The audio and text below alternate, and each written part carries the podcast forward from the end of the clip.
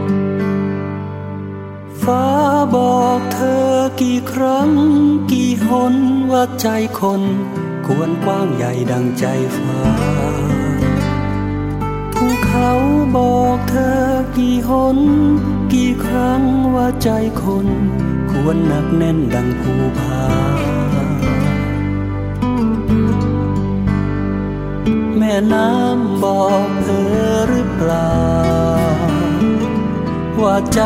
คนควรเยือกเย็นตะวันบอก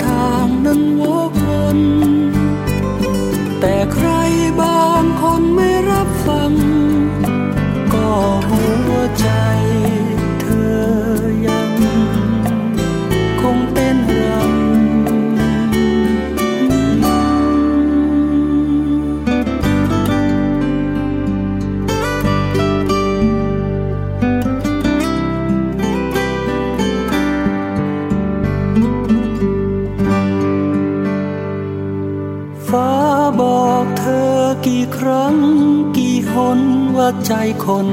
ควรกว้างใหญ่ดังใจฟ้า ภูเขาบอกเรากี่หน กี่ครั้งว่าใจคน ควรหนักแน่นดังภูผาแม่น้ำบอกเราหรือเปล่า ว่าใจเราควรเยือกเย็น ตาวันบอกเราหรือเปล่า ว่าใจเราควรซื่อตรง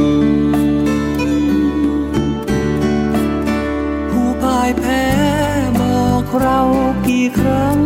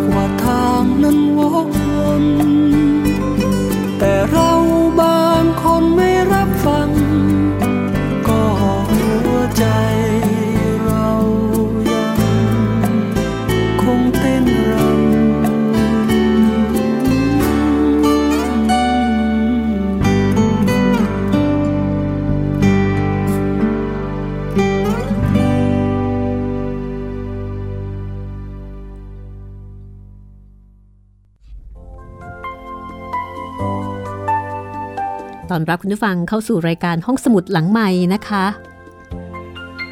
เราก็กลับมาเจอกันที่นี่ www.thaipbsradio.com วิทยุไทย PBS ออนไลน์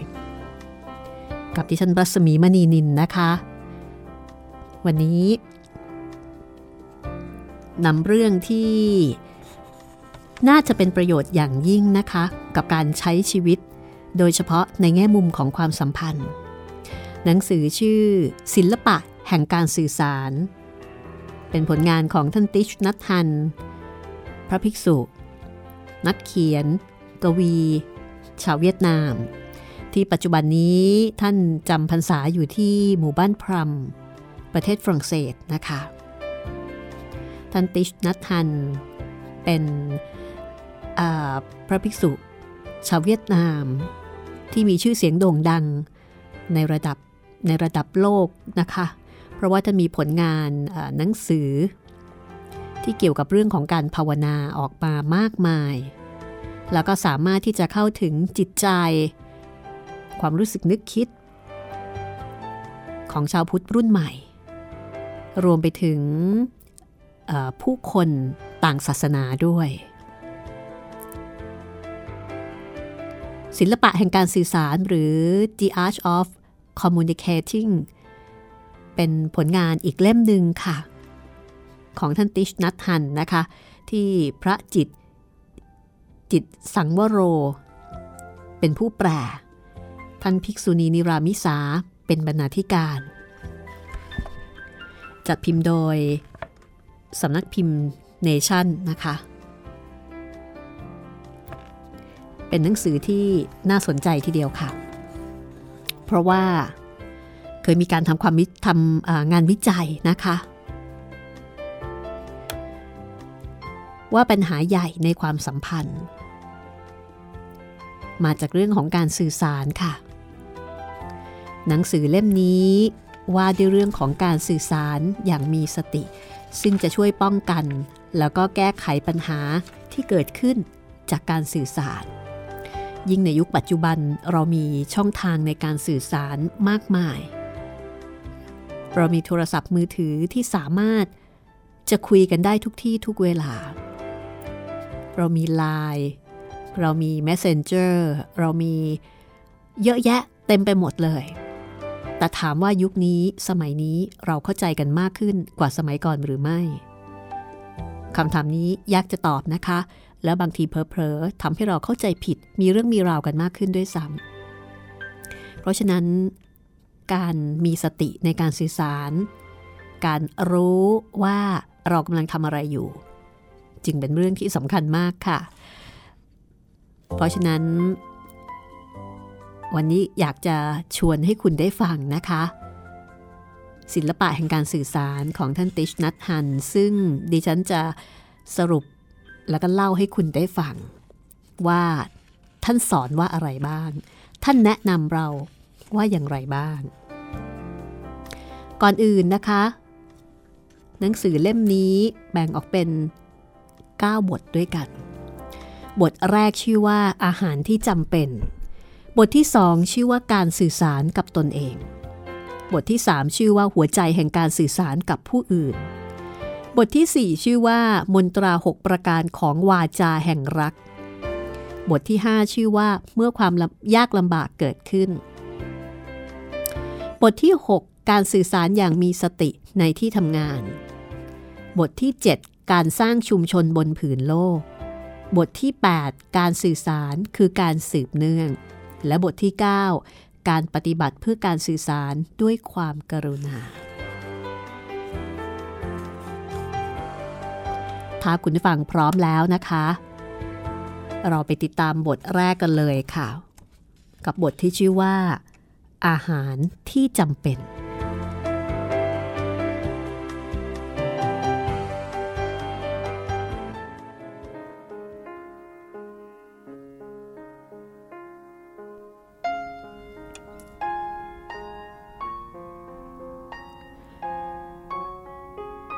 ไม่มีอะไรดำรงอยู่ได้ หากปราศจากอาหาร ทุกอย่างที่เราบริโภคถ้าไม่ช่วยเยียวยา ก็อาจจะเป็นพิษเป็นภัยกับเราได้ เรามักคิดว่า อาหารคือสิ่งรับผ่านทางปากของเราเท่านั้น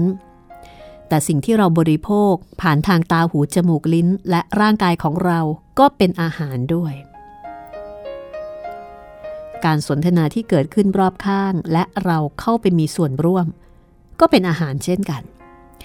เรากำลังผลิตและบริโภคอาหารประเภทที่ช่วยให้เราเติบโตและดีต่อสุขภาพหรือไม่ นี่คือการตั้งคำถามนะคะ กับย่อหน้าแรกของหนังสือเล่มนี้ ซึ่งก็ให้แง่มุมที่น่าสนใจทีเดียวนะคะ ว่าอาหารบางครั้งอาจไม่ได้มาในรูปแบบของอาหารที่เรากินทางปาก การสื่อสาร การสนทนา ก็เป็นอาหารด้วยเช่นกัน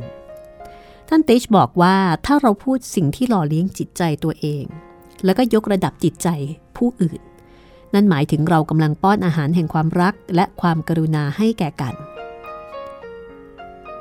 แต่ถ้าเราพูดแล้วก็ทำในทางที่ทำให้เกิดความตึงเครียด ความโกรธเคือง นั่นหมายถึงว่าเรากำลังเพาะบ่มความรุนแรง แล้วก็ความทุกข์ เรามักจะรับการสื่อสารที่เป็นพิษจากคนรอบข้าง หรือจากสิ่งที่เราเห็นและอ่าน สิ่งที่เรากำลังรับเข้าไป ช่วยเพิ่มพูนความเข้าใจและความเมตตาของเราหรือไม่ อันนี้ท่านก็ตั้งคำถามนะคะ และเราก็อาจจะลองตั้งคำถามกับตัวเอง ถ้าใช่ก็ถือว่าเป็นอาหารที่ดี เรามักจะรับข้อมูลข่าวสารที่ทำให้เรารู้สึกไม่ดีกับตัวเองทำให้เรารู้สึกไม่มั่นคงปลอดภัย หรือทำให้เราตัดสินคนอื่น เพื่อให้รู้สึกว่าตัวเองเนี่ยเหนือกว่า ท่านบอกว่า การใช้อินเทอร์เน็ต คือการบริโภคสิ่งที่เต็มไปด้วยสารอาหารมากมาย มันเยอะจริงๆ แล้วก็มีหลายประเภท ทั้งที่ช่วยเยียวยา และเป็นพิษเป็นภัย คือมีทั้งสองประเภท เมื่อเราออนไลน์แค่สองสามนาที เราจะรับเอาสิ่งต่างๆ เข้ามาได้อย่างง่ายดายท่านก็บอกว่าที่พูดแบบนี้เนี่ย ไม่ได้หมายความว่าไม่ควรใช้อินเทอร์เน็ตนะ แต่เราควรจะรู้ตัวว่ากำลังอ่าน หรือว่ากำลังรับชมอะไรอยู่ เมื่อเราใช้เครื่องคอมพิวเตอร์ 3 หรือ 4 ชั่วโมง เราลืมตัวเอง เพราะฉะนั้นท่านก็บอกว่า เธอไม่ควรจะใช้คอมพิวเตอร์ทั้งวัน เหมือนกับการกินมันฝรั่งทอด มันอร่อยก็จริง แต่เราก็ไม่ควรจะกินทั้งวัน เราควรจะกินมันฝรั่งทอดสักสองสามชิ้น ใช้คอมพิวเตอร์สักสองหรือสามชั่วโมง แค่นั้นก็นับว่าพอแล้วสำหรับความต้องการของคนเรา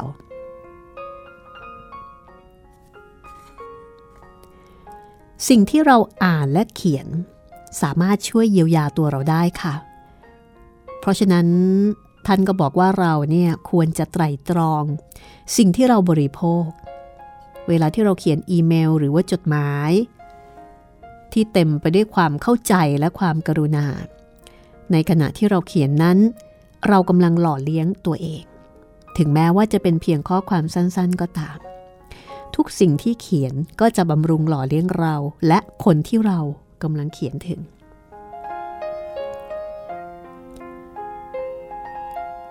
ในหัวข้อบริโภคอย่างมีสติ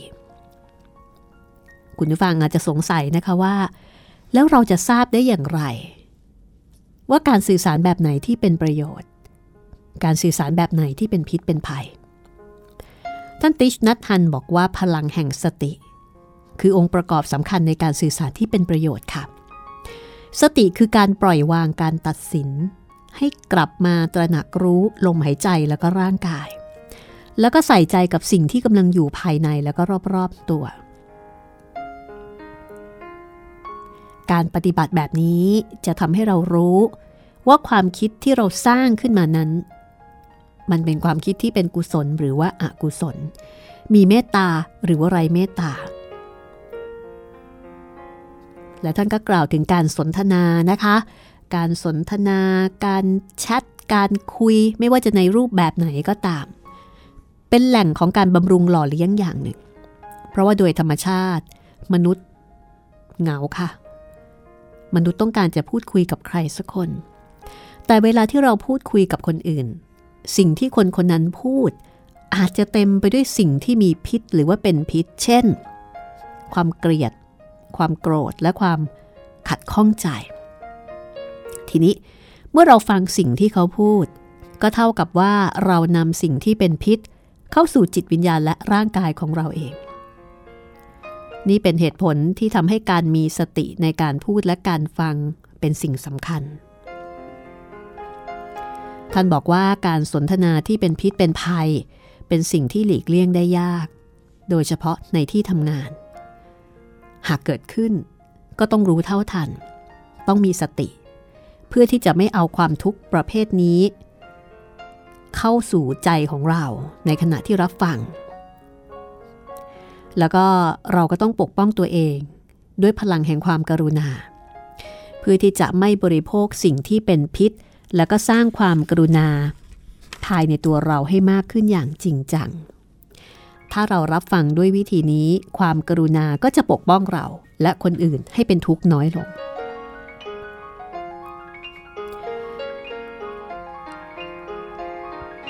น่าสนใจทีเดียวนะคะกับความคิดนี้ที่ท่านสอนว่า แต่ละวันแต่ละวันเรารับเอาความคิดคำพูดและการกระทำของคนอื่น เข้าสู่ใจของเรา นี่ถือเป็นการบริโภคแบบหนึ่ง เพราะฉะนั้นเมื่อเราอ่านหรือว่าฟังใครสักคนก็ควรระมัดระวัง ไม่ปล่อยให้พิษ เข้ามาทำลายสุขภาพของเรานำความทุกข์มาสู่ตัวเรา สู่คนอื่น หรือว่าสู่สังคม ยิ่งในสมัยนี้นะคะ อ่านเฟซแป๊บเดียวเนี่ยโอ้โห ความรู้สึกเปลี่ยนทันทีเลยเคยสังเกตใจตัวเองไหมคะนั่นคืออาหารอย่างหนึ่ง พระพุทธองค์ทรงแสดงให้เห็นความจริงนี้ ด้วยการยกตัวอย่างภาพวัวที่เป็นโรคผิวหนัง วัวตัวนี้ถูกมแมลงแล้วก็จุลินทรีย์สารพัดชนิดที่มาจากดิน ต้นไม้ น้ำรุมเกาะกิน เพราะว่าไม่มีผิวหนัง วัวก็เลยปกป้องตัวเองไม่ได้ ท่านบอกว่าสตินี่แหละเป็นดังผิวหนังของเรา ถ้าเราไม่มีสติ เราก็อาจจะรับสิ่งที่เป็นพิษ เข้าสู่ร่างกายและจิตใจได้ ในขณะที่เราขับรถเข้าเมือง ท่านบอกว่า นั่นก็เป็นการบริโภคแล้ว บริโภคเมื่อไหร่ เมื่อตาของเราเห็นป้ายโฆษณา เรากำลังถูกยัดเยียดให้บริโภคการโฆษณาเหล่านั้น และเราก็ยังได้ยินเสียงมากมาย เราก็บริโภคสิ่งที่เป็นพิษเหล่านั้น ซึ่งบางทีก็อาจจะบริโภคจนเกินขนาด แล้วก็อาจจะขาดสติ ท่านบอกว่าการสื่อสารอย่างมีสติ เป็นส่วนหนึ่งของการปกป้องตัวเอง เราสามารถสื่อสารกันในวิถีที่จะช่วยให้เกิดความสันติสุขและความกรุณาภายในตัวเรา และวิธีนี้จะนำความมั่นคงและความเบิกบานมาสู่ตัวเรา แล้วก็ทำให้คนอื่นมีความสุขด้วย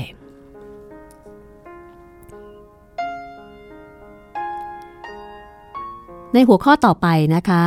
หล่อเลี้ยงความสัมพันธ์ให้อยู่รอดด้วยอาหารที่ถูกต้อง ท่านบอกว่าพวกเราเนี่ยมักจะเป็นทุกข์เพราะความยากลำบากในการสื่อสาร แล้วก็มาบ่นกันว่า ไม่มีใครเข้าใจ โดยเฉพาะคนที่เรารัก ซึ่งตามธรรมชาติแล้ว มนุษย์ก็จะหล่อเลี้ยงซึ่งกันและกันในความสัมพันธ์ เพราะฉะนั้นก็ต้องเลือกประเภทอาหารที่เราจะมอบให้กับคนอื่น อาหารนั้นก็ควรจะเป็นอาหารที่ช่วยให้ความสัมพันธ์ของเราเนี่ยมันเจริญงอกงาม ท่านบอกว่า ไม่ว่าจะเป็นความรักหรือความเกลียดชัง และความทุกข์ ล้วนต้องการอาหารจึงจะอยู่ได้ ถ้าความทุกข์ยังคงดำรงอยู่ นั่นเป็นเพราะว่าเรายังคงให้อาหารกับความทุกข์นั้น ทุกครั้งที่เราพูดโดยขาดสติ นั่นหมายถึงว่าเรากำลังให้อาหารกับความทุกข์ของเรา ประเด็นนี้ ก็น่าคิดทีเดียวนะคะ ถ้าเรายังคงทุกข์ด้วยเรื่องเดิมๆ ซ้ำๆท่านบอกว่า ให้เราตระหนักรู้อย่างมีสติ มองเข้าไปในธรรมชาติของความทุกข์แล้วก็ดูว่าอาหารชนิดไหน ที่หล่อเลี้ยงความทุกข์ ให้ดำรงอยู่ เมื่อพบแล้ว เราจะได้ตัดแหล่งที่มาของอาหาร ความทุกข์ก็จะจางหายไป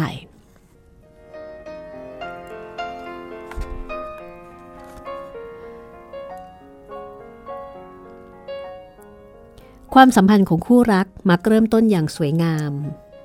แต่กลับเหี่ยวเฉา นั่นเพราะเราไม่รู้วิธีที่จะทนุถนอมความรัก การสื่อสารอาจจะช่วยให้ความสัมพันธ์กลับมามีชีวิตใหม่ได้ ความคิดทุกเรื่องที่เกิดขึ้นในหัวและในใจของเรา ในวัฒนธรรมจีนกล่าวว่าเกิดขึ้นในท้อง ต่างก็เป็นการให้อาหารของความสัมพันธ์ เมื่อเราเกิดความคิดที่มีความระแวง ความโกรธ ความกลัว ความขุ่นเคืองใจ ความคิดแบบนี้ไม่ได้บำรุงหล่อเลี้ยงตัวเธอหรือผู้อื่น ถ้าความสัมพันธ์มีปัญหา ก็เพราะเราไม่ได้หล่อเลี้ยงความกรุณา แต่ไปหล่อเลี้ยงการตัดสินและความโกรธของเรา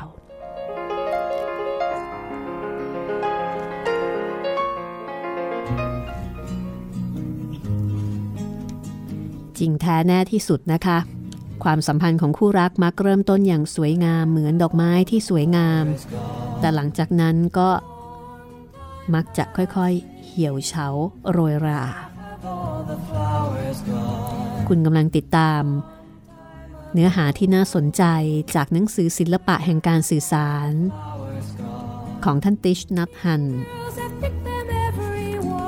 แปลโดยพระจิต จิตตสังวโรนะคะ ท่านภิกษุณีนิราวิสาเป็นบรรณาธิการ พิมพ์โดยสำนักพิมพ์ Nation Books ค่ะเดี๋ยวช่วงหน้ากลับมาฟังข้อคิดธรรมะ ที่สรุปมาจากหนังสือศิลปะแห่งการสื่อสารช่วงหน้าค่ะ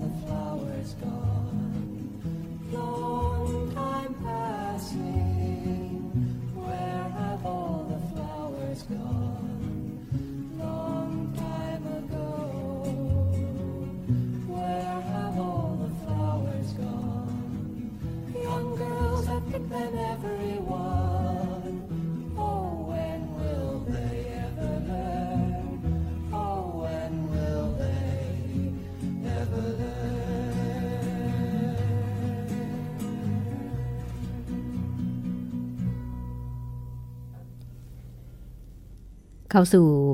รายการห้องสมุดหลังใหม่นะคะ วันนี้เสียงอาจจะไม่เหมือนเดิม อาจจะระคายหูเล็กน้อย แต่ว่าสำหรับเนื้อหาที่นำมาฝากกันนี้ รับรองว่าเป็นประโยชน์ แล้วก็ไม่ระคายหูไม่ระคายใจอย่างแน่นอนที่สุดเลยนะคะ แล้วก็จะทำให้เราสามารถที่จะรับฟังข้อความเรื่องราวที่มันระคายใจ ที่เราเจอเจออยู่ในชีวิตประจำวันได้อย่างมีสติมากขึ้น เป็นหนังสือที่ดิฉันคิดว่าเป็นประโยชน์มากนะคะ ในการที่จะช่วยฉุดรั้ง ให้เราสามารถอยู่ได้ในโลกยุคปัจจุบันโดยที่ไม่ถูกดึงไปทางโน้นทางนี้ แล้วก็ไม่อยู่กับความรู้สึกตัดสิน พิพากษา ลงโทษ โกรธ เคือง คนโน้น คนนี้ คนนั้นโดยเฉพาะคนสำคัญในชีวิตของเรา กับคนที่เรารักกับครอบครัวนะคะ หนังสือเล่มนี้ดิฉันว่าช่วยได้เยอะเลยทีเดียว อยากให้คุณฟังกันต่อค่ะ ท่านติชนัทันเล่าเอาไว้นะคะในหน้าที่ 12 บอกว่า วันหนึ่ง ที่ศูนย์ปฏิบัติธรรมหมู่บ้านพรมประเทศฝรั่งเศส ท่านบรรยายเกี่ยวกับความจำเป็นในการหล่อเลี้ยงคนที่รัก คนที่เรารักกันนะคะ ด้วยการฝึกปฏิบัติการสื่อสารอย่างเมตตา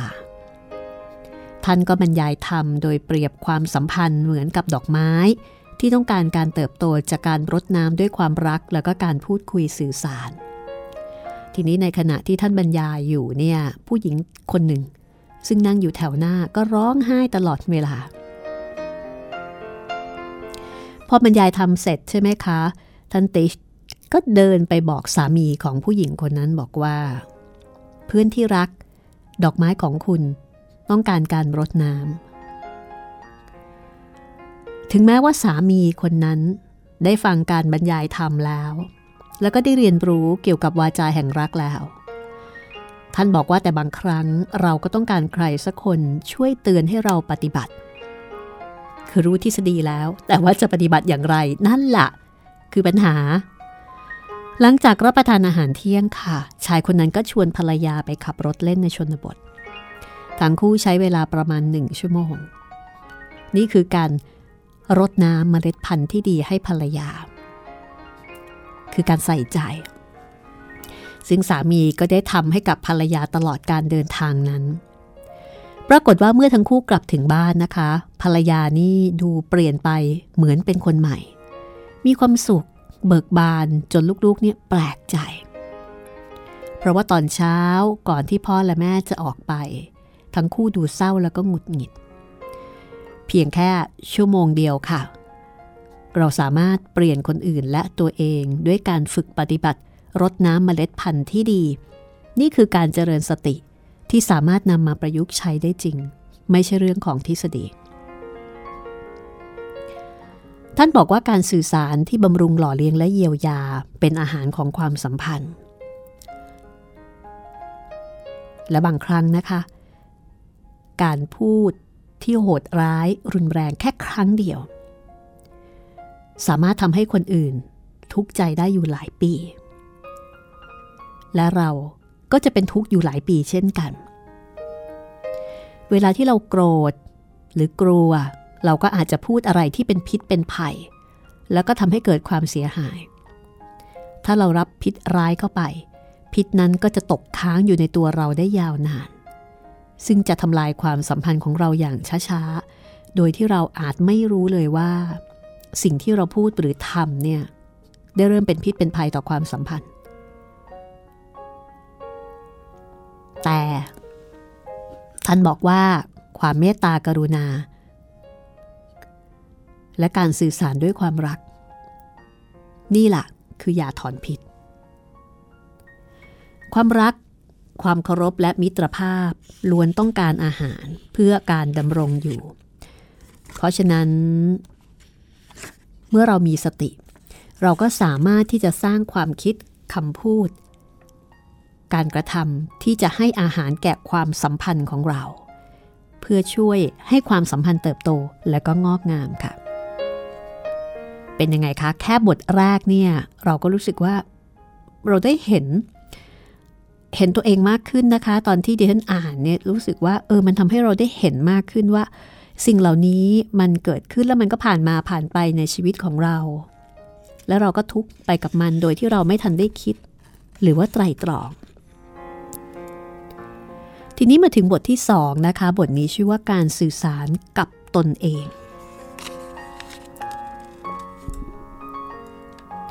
ท่านบอกว่าผู้คนยุคนี้เนี่ย มีความทุกข์หลายรูปแบบนะคะความโดดเดี่ยวก็เป็นความทุกข์ของคนยุคนี้ ถึงแม้ว่าเราจะอยู่ท่ามกลางผู้คน แต่บางครั้งเราก็รู้สึกเหงาแล้วก็โดดเดี่ยว มันเหมือนกับมันมีความกรวงกรวงๆวงวงๆอยู่ในใจ แล้วเราก็พยายามจะเติมเต็มไอ้ความรู้สึกว่างเปล่ากรวงกรวงๆนี้เนี่ยด้วยการ เชื่อมสัมพันธ์กับคนอื่น แล้วเราก็เชื่อว่า ถ้าเราสามารถเชื่อมความสัมพันธ์กับคนอื่นได้ เราก็จะหายเหงา แล้วก็จะไม่โดดเดี่ยว ในสมัยนี้เนี่ยมันมีเทคโนโลยีที่ทำให้มีอุปกรณ์ต่างๆ ที่ช่วยให้เราไม่ขาดการติดต่อ แต่แม้ว่าเรามีการติดต่อเราก็ยังคงรู้สึกเหงาเราอาจจะเช็คไลน์เช็คเฟซ โพสต์ status อัพรูป วันละหลาย ๆ ครั้ง เราอยากจะแบ่งปันแล้วก็รับรู้เรื่องราว ทั้งวัน เราใช้เวลาทั้งวันไปกับการติดต่อสื่อสาร แต่ความรู้สึกเหงาก็ไม่ได้ลดลงเลย ก็ยังคงเหงาอยู่ดี บทนี้ขึ้นต้นมาก็โดนใจแล้วใช่ไหมคะท่านบอกว่ามนุษย์ทุกคนเนี่ยต้องการความรักกระหายความรัก แต่ไม่รู้วิธีสร้างความรักที่จะมอบให้กับตัวเอง เมื่อเราเหงา อ้างว้าง เราก็พยายามใช้เทคโนโลยี มาช่วยคลายเหงา แต่ก็ไม่ได้ผล เรามีทั้งอินเทอร์เน็ต มีอีเมล มีการประชุมผ่านวิดีโอ มีแอปพลิเคชัน มี Line มีเฟซ มีมือถือ มีอะไรต่ออะไร มีหมดเลย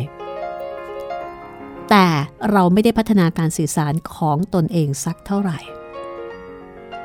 ท่านก็บอกว่า คนส่วนใหญ่เนี่ยไม่ต้องการพลาดการติดต่อกับคนอื่น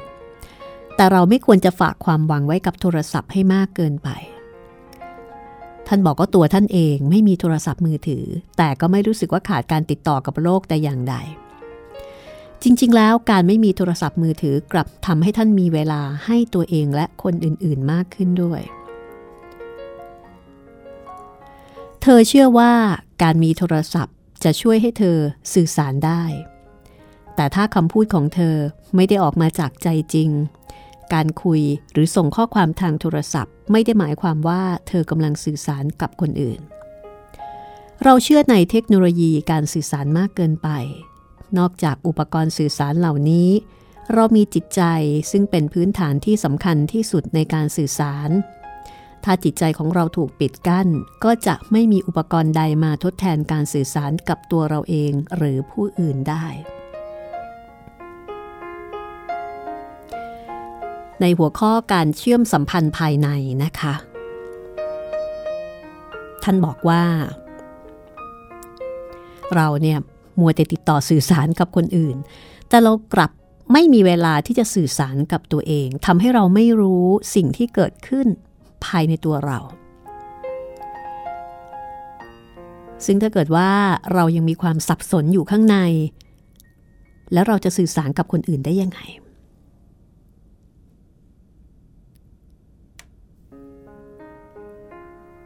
คือพูดง่ายๆว่า เทคโนโลยีเนี่ยมันไม่ได้ช่วยให้เราเชื่อมสัมพันธ์ได้อย่างที่เราคิด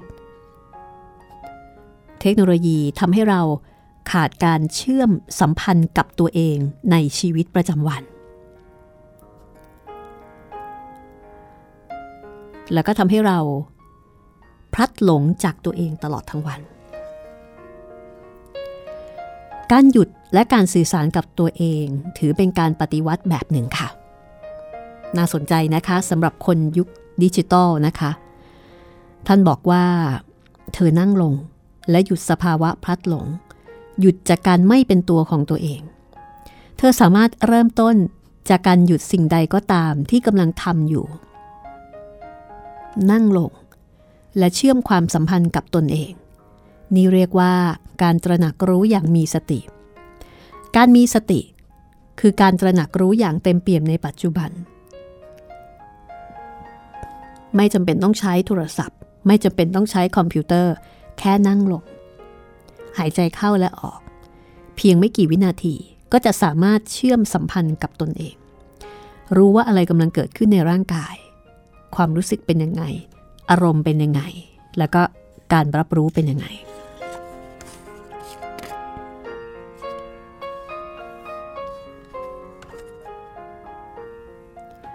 ท่านบอกว่า ถ้าเรารู้สึกว่าเราไม่สามารถสื่อสารแบบตัวต่อตัวได้ดี หรือสงสัยว่าสิ่งที่เราพูดเนี่ย มันฟังยากสำหรับคนอื่นไหม คือพูดออกไปแล้วคนอื่นไม่ค่อยรู้เรื่องเนี่ย สื่อสารกับคนอื่นได้ไม่ค่อยดีนะคะ ท่านแนะนำเรื่องของการเขียนค่ะ ถ้าเราสามารถเขียนจดหมาย ที่มีความเข้าใจและความกรุณาในขณะที่เราเขียน เท่ากับว่าเราสามารถหล่อเลี้ยงตัวเอง ทุกสิ่งที่เราเขียนก็จะสามารถหล่อเลี้ยงคนที่เรากำลังเขียนถึงเช่นกัน และเรา ก็คือคนแรก ที่ได้รับการหล่อเลี้ยงนั้น แม้ว่าคนที่เราเขียนถึงจะยังไม่ได้รับจดหมายหรืออีเมล แต่เราก็ได้หล่อเลี้ยงตัวเองแล้วตั้งแต่เราเริ่มพิมพ์จดหมายนั้น เพราะสิ่งที่เราพูดในจดหมาย เต็มไปด้วยความกรุณาและความเข้าใจ ท่านบอกว่าในช่วงที่เพิ่งเริ่มฝึกปฏิบัติ การเขียนจดหมายเนี่ยเป็นสิ่งที่ง่าย ง่ายกว่าการฝึกการสื่อสารอย่างมีสติ เพราะการเขียนมันมันมีเวลาให้เราได้คิดได้ทบทวน การเขียนนี่เป็นสิ่งที่ดี เราสามารถส่งอีเมล ส่งข้อความคุยโทรศัพท์ แล้วก็การใช้การสื่อสารอย่างมีสติ ถ้าข้อความของเราเต็มไปด้วยความเข้าใจและความกรุณาท่านเน้นสองคำนี้นะคะ ความเข้าใจและความกรุณา ถ้ามีสองสองประการนี้เราจะสามารถ สามารถถอดถอนความกลัว และความโกรธ ออกจากใจผู้อื่นได้ ดังนั้นในคราวต่อไปเมื่อเราถือโทรศัพท์ มองไปที่โทรศัพท์ ก็ขอให้ระลึกว่าจุดมุ่งหมายของโทรศัพท์ คือช่วยให้เราสื่อสารด้วยความกรุณา หรือเวลาที่เราส่งข้อความนะคะ จะทางอีเมลทางไลน์ทาง inbox ทางแอปอะไรก็ตามแต่ กดส่งทันทีที่พิมพ์เสร็จ แล้วข้อความมันก็ถูกส่งไป เรามักจะทำแบบนั้น แต่ท่านติชก็ท่านติชก็แนะนำนะคะว่าจริง ๆ แล้วเนี่ยเราไม่จำเป็นต้องรีบขนาดนั้น ลองให้เวลาตัวเองอย่างน้อยสักหนึ่งลมหายใจเข้าและออกก่อนรับโทรศัพท์ ก่อนที่จะกดส่งข้อความ ถ้าทำได้แบบนี้นะคะ เราจะมีโอกาสอันยิ่งใหญ่ที่จะใช้การสื่อสารอันเปี่ยมไปด้วยความกรุณาออกไปสู่ ชาวโลกได้มากขึ้น ในประเด็นต่อไปนะคะ ชื่อว่ากลับมาสู่บ้านค่ะ ท่านบอกว่า บ้านอยู่ในตัวเรานี่เอง การกลับบ้าน ก็เพียงแค่นั่งลง แล้วก็กลับมาอยู่กับตัวเอง ยอมรับทุกสถานการณ์อย่างที่เป็น ภายในบ้านอาจมีความยุ่งเหยิง แต่เราก็พร้อมที่จะยอมรับ เพราะเรารู้ว่าเราจากบ้านไปนาน ดังนั้น ตอนนี้เรากลับมาอยู่บ้านแล้ว ด้วยลมหายใจเข้าและออก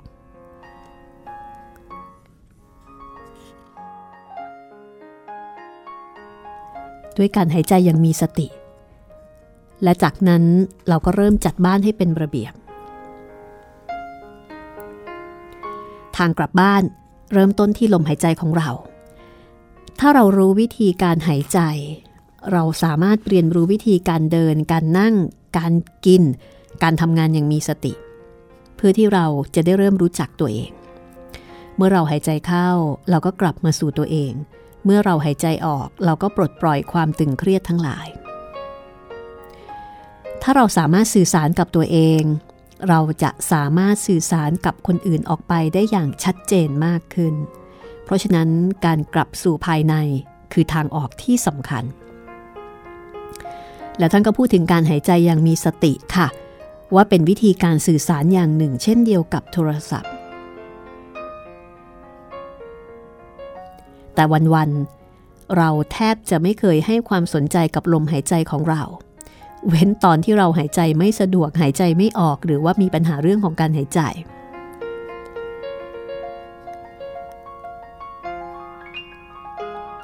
ด้วยลมหายใจแห่งสติ เมื่อเราหายใจเข้า เรารู้ว่าเรากำลังหายใจเข้า เมื่อเราหายใจออก เรารู้ว่าเรากำลังหายใจออก เมื่อเราหายใจเข้า เราใส่ใจกับลมหายใจเข้า และอาจพูดในใจเพื่อเตือนให้เราใส่ใจกับลมหายใจว่า หายใจเข้า ฉันรู้ว่าฉันกำลังหายใจเข้า หายใจออก ฉันรู้ว่าฉันกำลังหายใจออก อากาศกำลังเคลื่อนเข้าสู่ร่างกายของฉัน อากาศกำลังเคลื่อนออกจากร่างกายของฉัน ท่านบอกว่า ให้ตามลมหายใจเข้าและลมหายใจออกตั้งแต่ต้นจนปลาย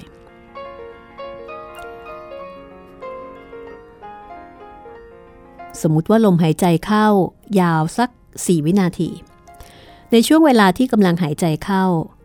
ก็ให้ใส่ใจอยู่กับลมหายใจเข้าทั้งหมดอย่างต่อเนื่อง ในช่วงเวลาที่หายใจออก ก็ขอให้ใส่ใจอยู่กับลมหายใจออกอย่างแท้จริง อยู่กับลมหายใจเข้าและลมหายใจออกของตัวเองไม่อยู่กับสิ่งอื่น เธอคือลมหายใจเข้าและลมหายใจออกของเธอท่านบอกว่าการหายใจเข้าและหายใจออก เป็นการฝึก ที่จะเป็นอิสระ เมื่อเราจดจ่อกับลมหายใจ เราจะปลดปล่อยทุกสิ่งทุกอย่าง รวมถึงความกังวลหรือความกลัวเกี่ยวกับอนาคต ความเสียใจ ความเศร้าโศกในอดีต การจดจ่อกับลมหายใจ เราสังเกตความรู้สึก ที่กำลังปรากฏขึ้นในปัจจุบันขณะเราสามารถฝึกเช่นนี้ได้ตลอดทั้งวัน เบิกบานกับ 24 ชั่วโมง ที่เรามีลมหายใจเข้าและออก เราสามารถอยู่ตรงนั้นเพื่อตัวเองใช้เวลาเพียง 2-3 วินาที ที่จะหายใจเข้าและปล่อยตนเองให้เป็นอิสระ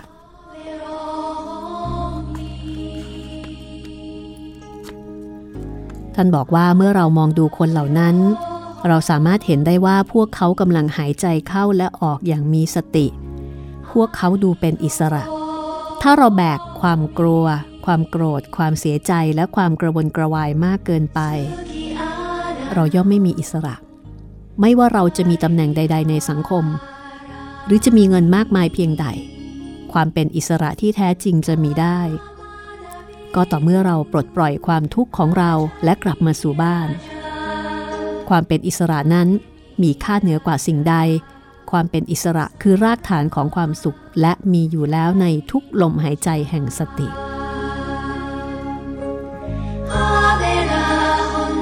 ตอนหน้านะคะจะเป็นเรื่องการไม่คิด